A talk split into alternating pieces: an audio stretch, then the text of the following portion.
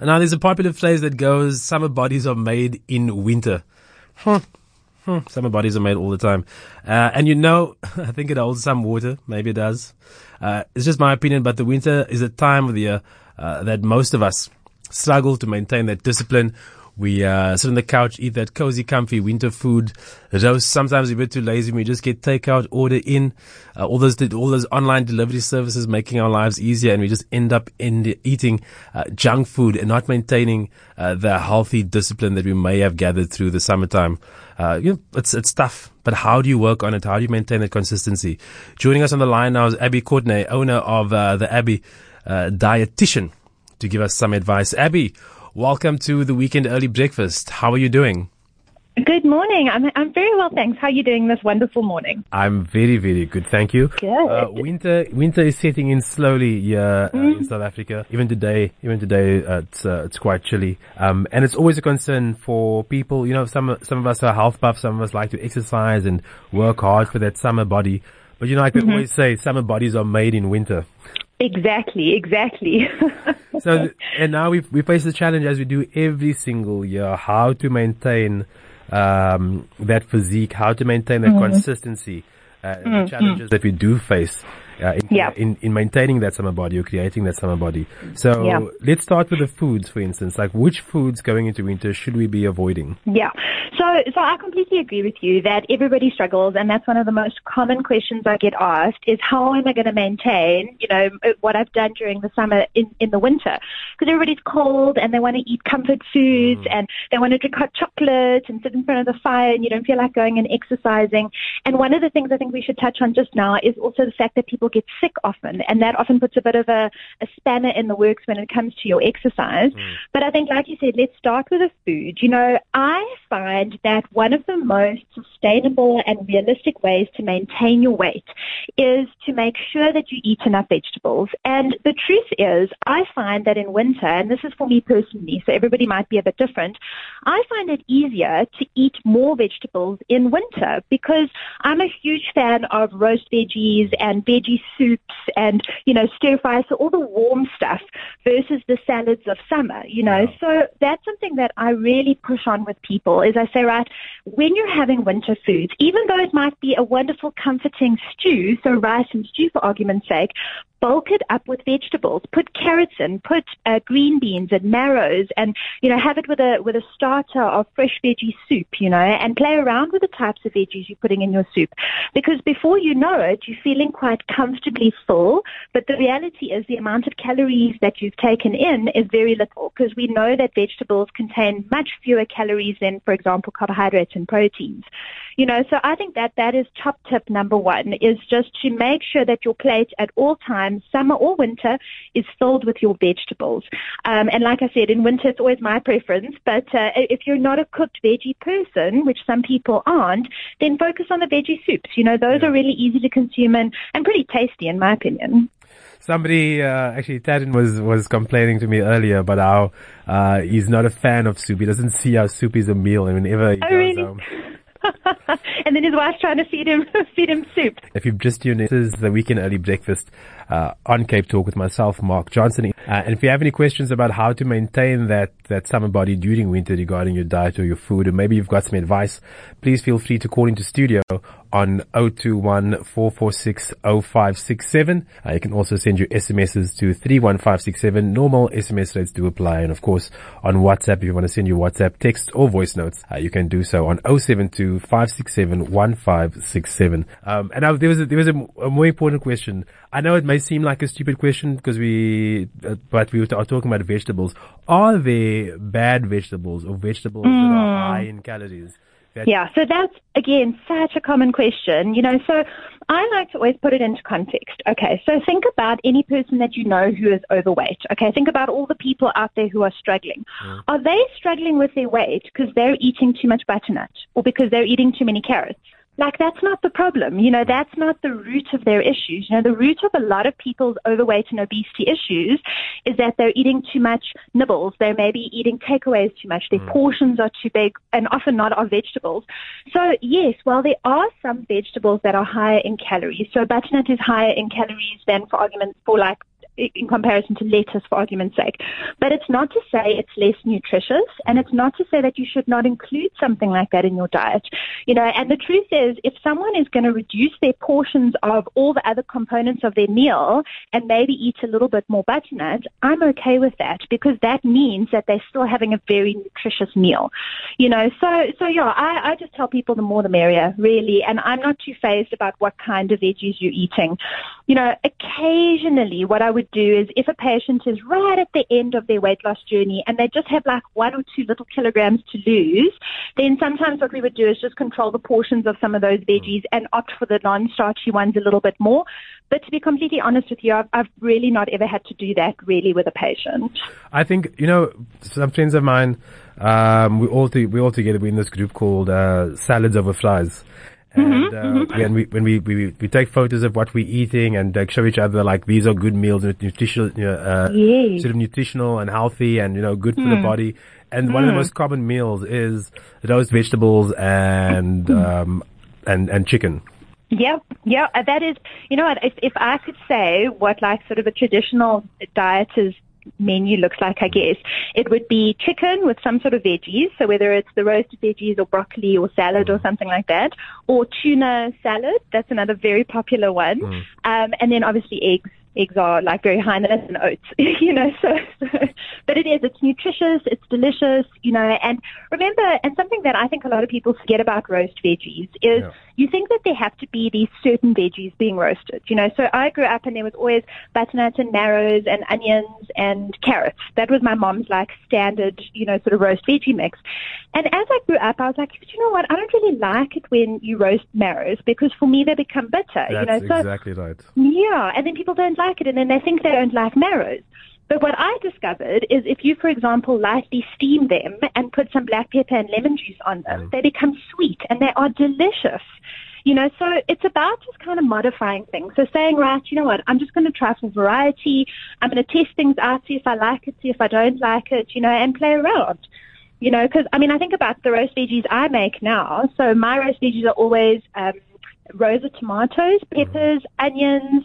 Um, yeah, pretty much that. That's my like favorite little mix. And I roast a whole batch of them at a time.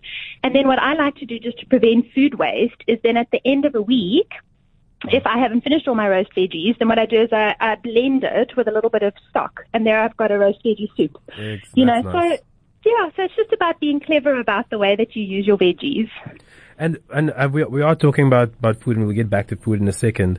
But and you you mentioned being sick, and you know, Mm-hmm. fine fine being sick will affect whether you are active or going out to exercise, but that doesn't mean that you yeah, that you have to um, then downgrade on your diet. Or, I, don't Mm, no. even, I don't even like the word diet. da- Downgrade on what it is that you're eating.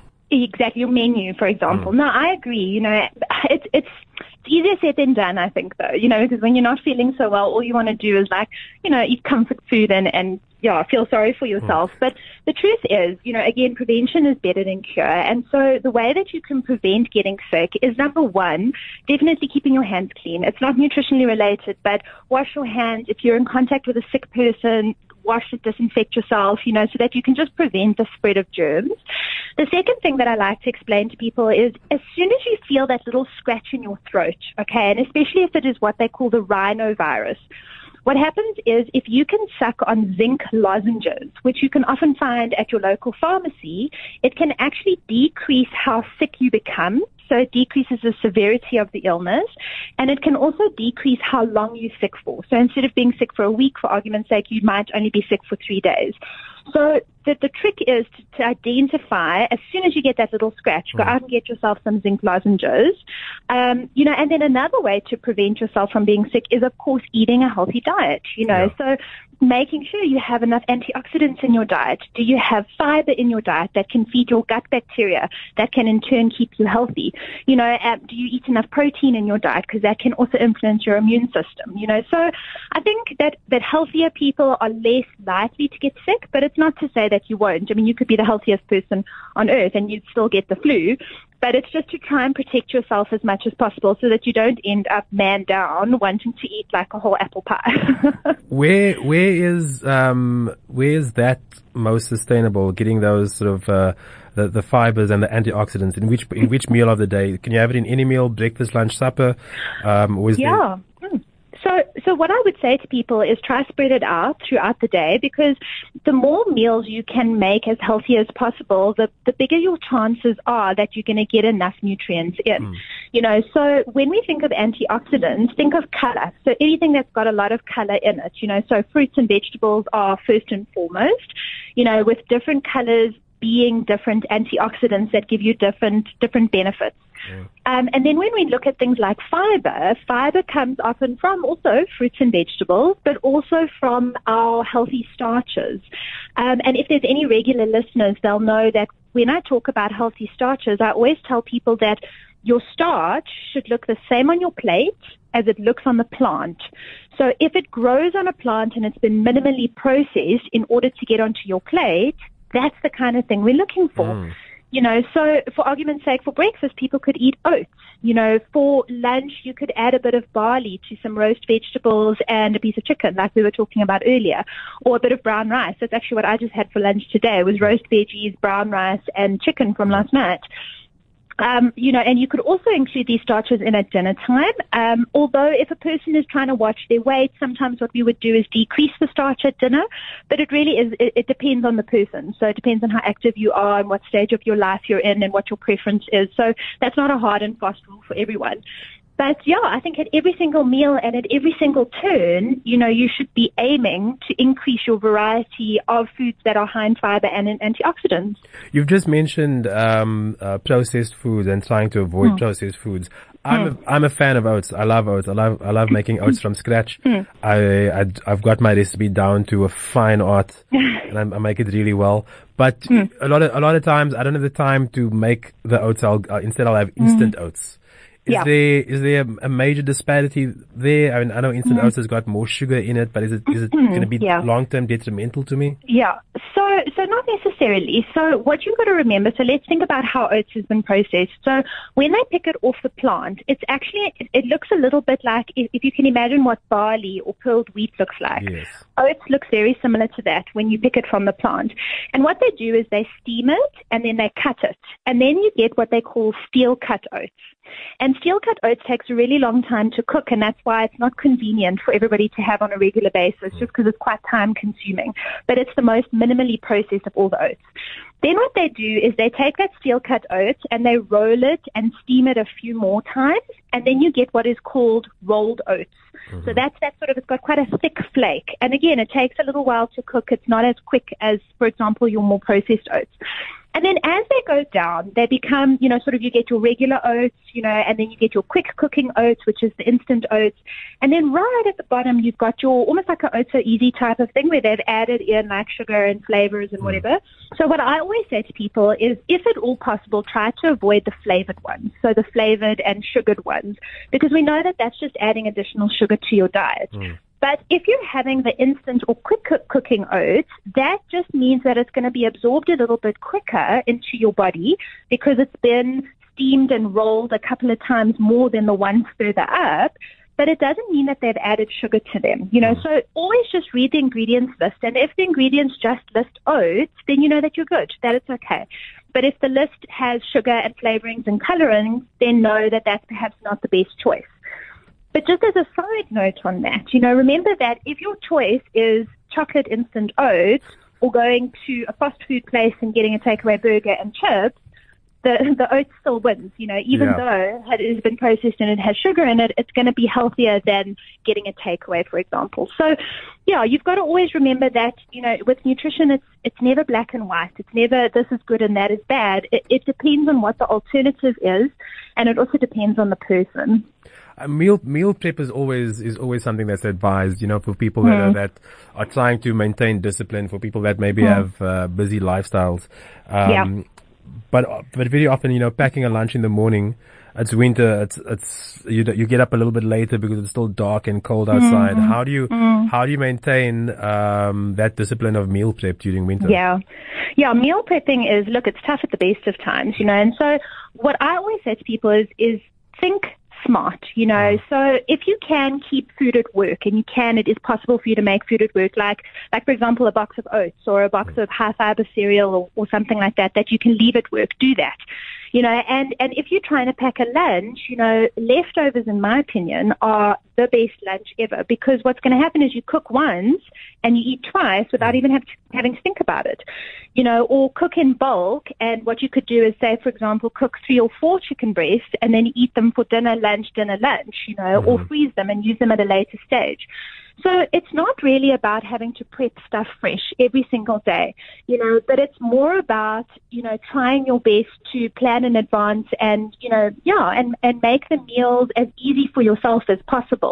Um, and use your freezer. That is also the best advice I can give is for people to cook more and put it in your freezer because that is also, again, one of the easiest meals that you could have. Exactly. Abby, this is actually uh, some great advice and I'm glad I'm glad we've taken the time out uh, to chat to you. Um, we're running out of time, but just just to wrap up, some uh, quick go-to tips to keep people healthy this winter. Okay, so number one, fill half your plate with as much veggies as you possibly can, whether it's warm roast veggies or soup or salad, it doesn't matter, and don't worry about the types of veggies, just mm. fill up your plate with veggies. Make sure that the starches that you're choosing are minimally processed because it's going to help prevent you get sick in the long run because of the fiber that's going to feed the bacteria in your gut. And the third one, which is not nutrition based, but please go around washing your hands all the time throughout winter. Avoid people who are sick because they're just going to make you sick, um, and that's going to affect your exercise and your dietary patterns down the line. Fantastic. Abby Courtenay, dietitian, um, some great advice there to keep healthy uh, and disciplined this winter. Abby, have a great weekend.